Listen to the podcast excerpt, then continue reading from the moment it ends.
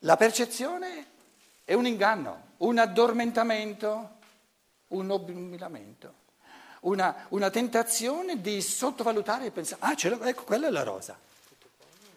Allora, il pensare è questo risvegliarsi che dice no, questa è una parvenza della rosa, è una, è una, è, è una, una manifestazione effimera, passeggera, perché la rosa che io vedo, la rosa in quanto fatto di percezione, oggi c'è, domani non c'è. Che, che, che rosa è?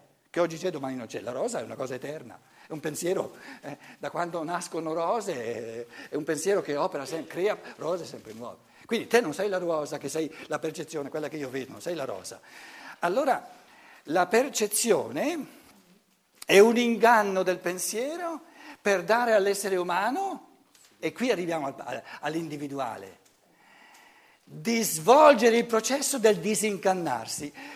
Se io mi riconquisto un concetto, in, in, in, in disincannarsi è un processo psicologico, perché l'inganno è saltar fuori, venire fuori dallo spirituale, cadere nell'animico. Mi inganna, mi inganna, l'inganno è animico. Una goduria, una, una malia, una specie di... La, la, la, la percezione è una, un ammaliamento. E questo risvegliarmi nello spirito e di dire no, tu mi stai ingannando, mi stai abbindolando, perché la, il tuo vero essere è il concetto e io creo nello, nel, nel pensa, col pensare il concetto. Questa attività la deve svolgere ognuno individualmente, però il concetto è universale, il concetto è universale. E questo cammino, il pensare, è un, un, un processo psicologicamente di disinganno in base all'inganno della percezione.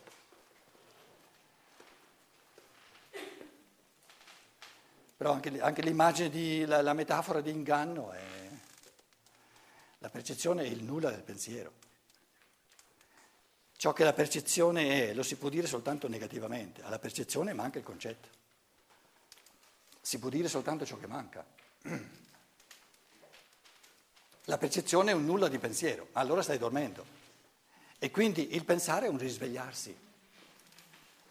Così come io mi risveglio dal sonno, il pensare è un risvegliarsi superiore che ti presenta la coscienza ordinaria come dormiente. Rispetto alla svegliezza dentro al pensare, la coscienza ordinaria, che vive nella percezione, è sonnolenta, semidormiente. Però lo si può dire soltanto... Dalla, diciamo, dalla, dalla, dallo sguardo che parte dal pensare. Soltanto, soltanto se io mi sveglio nel pensare posso dire ho dormito. Quando io mi sveglio e ho fatto un sogno, che ne so, di, di, la coperta tutta, eh, tutta in fiamme, no? E mi sveglio e, e c'ho, c'ho il, il, il corpo, insomma la temperatura... Dico, dico, ah, le immagini del sogno non sono, eh, adesso sono nella realtà. Il sogno era un inganno, svegliandomi sono nella realtà. E soltanto stando nella realtà posso dire che cosa ha causato le, le immagini del sogno. Soltanto nella misura in cui io mi risveglio in questo, in questo stato di coscienza super sveglio del pensare, posso dire, ah, la coscienza ordinaria è un sonnecchiare.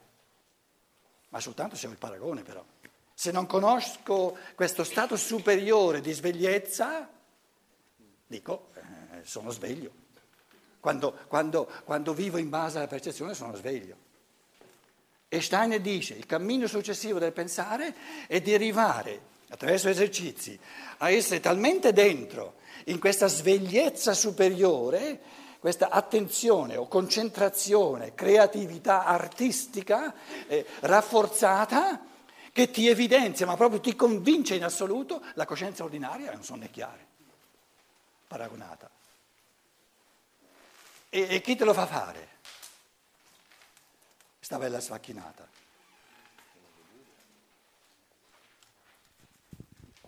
O fai l'esperienza, che è un godimento assolutamente superiore, o non te lo fa fare nessuno, scusa.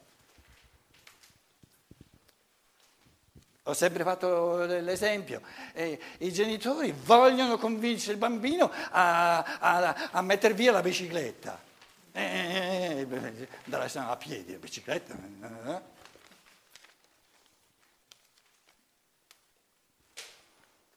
A dodici anni, al, comp- al compleanno, gli regalano un motorino, la bicicletta, morta. La coscienza ordinaria è andare in bicicletta. Il pensare, che sei creatore nel pensare, è andare in motorino.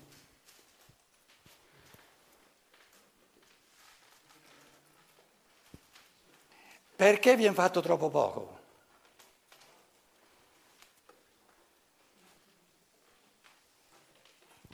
I perché, i perché convincono soltanto quando sono psicologici. Dormire è più facile che essere svegli. Ecco la spiegazione. Il più facile viene più facilmente che non ciò che è più difficile.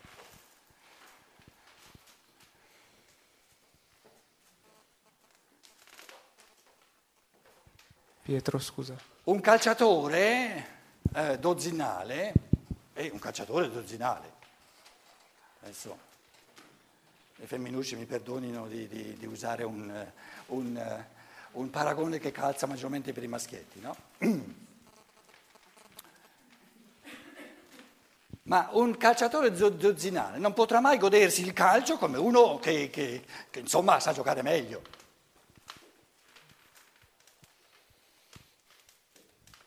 Te sei calciatore? No, dimmi un esempio. Dimmi un esempio. Dove c'è più godimento se uno, insomma, sta dato da fare. Nel pensiero c'è godimento. Eh? Nel pensiero c'è godimento. Nel pensiero? E tu ci porti su, io volevo solo un esempio un pochino più terra-terra. Dove uno ci ha messo più sforzo, c'è più godimento perché, perché è diventato più bravo.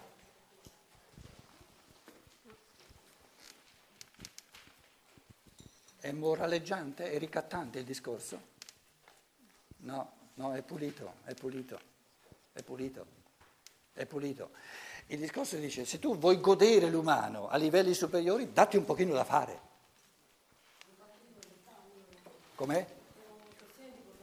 Dove sei? Chi parla? Dici?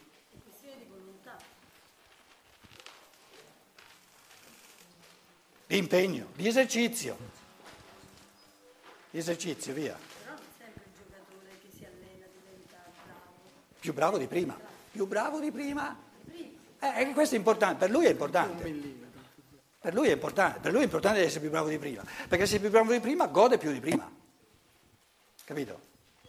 Non si è mai detto che lui deve diventare più bravo di un altro. Perché ogni paragone tra individui è, è, è, è una malattia mentale. Gli individui umani non sono paragonabili. Sono, sono in assoluto imparagonabili. Ogni io è un mondo a sé stante. Una spe- già Aristotele diceva ogni io umano è una specie a sé. Paragonare due io umani è come paragonare una mucca con una matita. Pietro, scusa, posso farti una domanda? Eh, tornando Dopo, stasera alla vogliamo domanda... finire il capitolo secondo, eh? Tornando alla domanda della, della signora prima, no? A me sembra di aver capito che lei intendesse la rappresentazione. E allora mi è venuto in mente... Si riferisce a lei, eh? Sì, quando lei diceva comunque sia io costruisco tramite, perce- tramite il pensare un'unione tra percezione e parla, concetto... Parla più lentamente e articolatamente, altrimenti non ti sentiamo. Sì, la signora secondo me si riferiva a quello che in filosofia della libertà si definisce rappresentazione, cioè un concetto individualizzato dall'uomo. E allora volevo chiederti, eh, questo concetto individualizzato dall'uomo, chiamato rappresentazione nel libro, è l'inganno, secondo te? Ci arriviamo al sesto capitolo, eh? Mm. Però è giusto, insomma, buttiamo lì un paio, buttiamo lì un paio di... No, ecco, perché non, quando tu hai parlato che... Ma lei non ha parlato di rappresentazione, eh? Non c'era affatto. No, io l'ho intesa come la rappresentazione indicata. E allora quando tu hai detto che comunque era un disinganno, volevo capire se intendevi la stessa cosa. Non ho capito. Il microfono. Qua parliamo. Qui, qui, qui, qui, qui.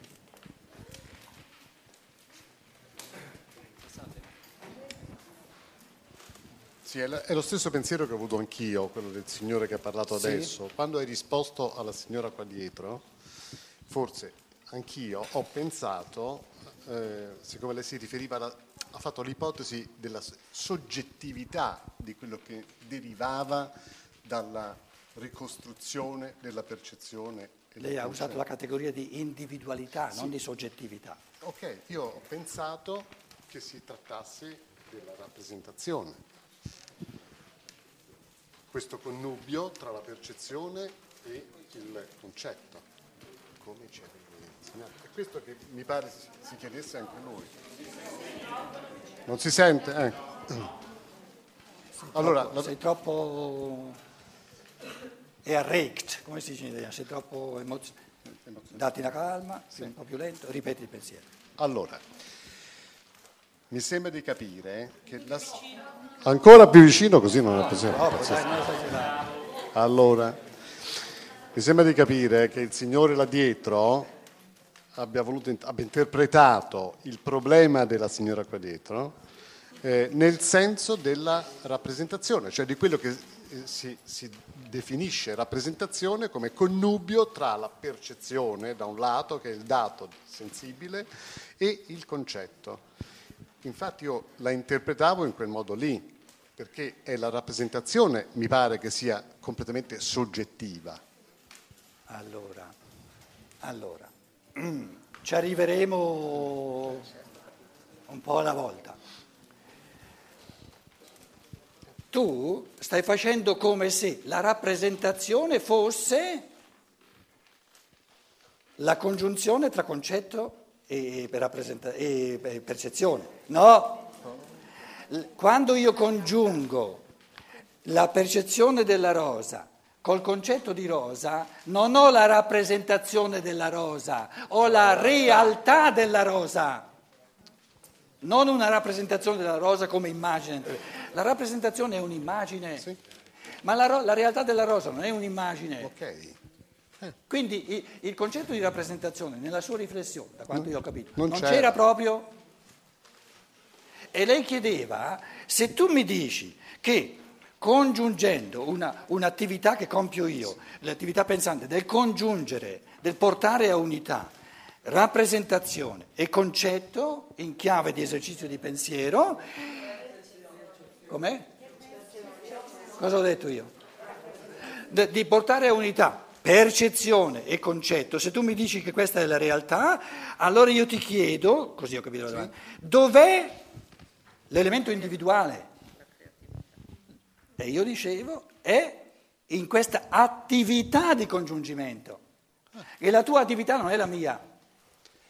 E la mia non sostituisce la tua. Okay. E le fatiche che fai tu, congiungendole, non sono le fatiche che faccio io. E sottolineavo allo stesso tempo che però il concetto è del tutto universale, non è individuale, non è, soprattutto non è soggettivo. Però l'attività del congiungerli, la percezione, il concetto, è un'attività che va compiuta individualmente, dallo spirito individuale umano pensatore. L'uno lo fa meglio, lo fa, lo fa, lo fa più, più, diciamo, eh, più intrinsecamente, l'altro un pochino, un po' per sommi capi, l'altro ci va più veloce, l'altro ci va più lento, eccetera, eccetera, eccetera. L'uno ha più esercizio, l'altro ha meno esercizio, eh, questi sono fattori risvolti individuali. Però c'è sempre una, diciamo, l'umano è sempre questa, questa tensione tra individuale e universale. Vedremo che i due, i due respiri della filosofia della libertà, la prima parte è il pensare, e nel pensare viene congiunto percezione con concetto. La seconda parte è la parte morale, Quindi la parte intellettiva, la prima parte della filosofia, la seconda parte è la parte morale. Nel pensare l'essere umano si universalizza, diventa cosmo, diventa mondo. Quindi il pensare è l'universalizzare l'umano. Quindi non è giusto quando io dico nel pensare eh, eh, la rosa diventa una con me. No, sono io che divento uno con la rosa. Quindi sospendo tutto ciò che è soggettivo, individuale in me e divento un frammento di mondo, divento rosa. Il volere e l'agire, allora il percepire e pensare, vuol dire universalizzare l'umano nel logos universale. Volere e agire significa individualizzare l'umano in base alla fantasia morale. Le intuizioni morali che tu hai, le intuizioni della tua fantasia morale, di quali azioni tu vuoi immettere intrise di amore, ardenti di amore nell'umanità, queste intuizioni morali sono del tutto individuali. Nessun essere umano potrà avere le stesse, o tu annulli il tuo io. Quindi nella moralità, nella fantasia morale dell'amore, l'essere umano si individualizza in assoluto, diventa unico, irripetibile. Se, se, se esercita sempre di più, se invece va secondo norme, resta in questa, in questa, in questo ricatto moraleggiante della, del soggiogamento, quindi dell'annullamento dell'io, dentro alla, al branco, dentro alle norme di gruppo. E quindi l'umano è una diastole, è una sistole, proprio un respirare tra universalizzarmi nel pensare, e lì non si sgarra, eh? Il concetto di rosa è il concetto di rosa, non ce ne sono due, e individualizzarmi nel morale, nel, nel, nell'agire.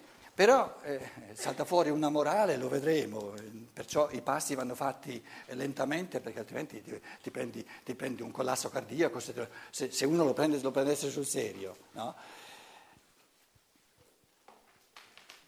Ciò che è bene moralmente per una persona è moralmente male per un'altra, perché uno che copia il bene altrui annulla il suo io. E annullare l'io è il sommo di immoralità, perché annulla il valore supremo della moralità, che è l'io dotato di fantasia morale, unica, irripetibile. Questo lo vedremo, sono i due, proprio i due cardini della filosofia della libertà. E cosa c'è di più bello che di, che di proprio continuare lemniscatamente, no? A una specie di altalena della vita, diventare sempre più universali, e sempre più individualizzati, e sempre più universali, e sempre più individualizzati. Quando uno mi viene a dire che faccio, che c'è una situazione che devo fare, la mia risposta la conoscete. E io che c'entro? E io, e io che c'entro? Sono mica tu? Eh, ma non, non, non riesco a trovare una soluzione. Continua a cercare.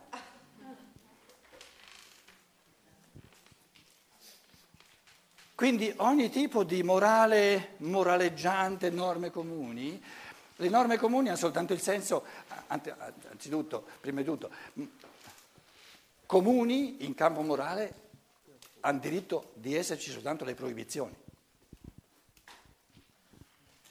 Soltanto il proibito può essere comune, non il da farsi, il da farsi è individuale. E cosa va proibito? Cosa va proibito per tutti? Dimmelo, lo sai? Tutto ciò che lede la libertà e anche la propria. Perché se ledi, se ledi la libertà altrui non sei libero. E io ho sempre detto, se noi avessimo nella politica, lo Stato, la, la, la, la, diciamo la, legge, la legge, la legge, no? Se avessimo una legge veramente moderna, aperta all'umano, senza paure di fronte alla libertà, anche di fronte al, all'emergenza dell'individuale in ogni individuo, avremmo prima di tutto una legge che non sancisce nessun dovere, nessun comandamento, nessun, una legge che sancisce soltanto ciò che è proibito. E poi la seconda, eh, il secondo eh, diciamo, eh, tratto fondamentale, se noi individuiamo, a maggioranza, eh, perché la, la, una minoranza dice no, questa azione non lede la libertà, va permessa, la maggioranza dice no, no, lede la libertà, va proibita, si va a maggioranza, la, la legge deve, deve decidere a maggioranza. E quindi in una cultura è così, in un'altra cultura è un po' diversa. Però la maggioranza dice lede la libertà, va proibito. Adesso io vi chiedo, se avessimo una legge, e soltanto quella sarebbe umana, rispettosa dell'umano, che sancisce soltanto cose che vanno proibite, prima di tutto, se non ha la possibilità di, come dire, di mettere in prigione chi spara, allora la legge non serve a nulla. Quindi la legge deve avere la possibilità di implementare chi... La persona libera non, non compie liberamente, non vuole compiere ciò che è proibito, però c'è gente che compie ciò che è proibito.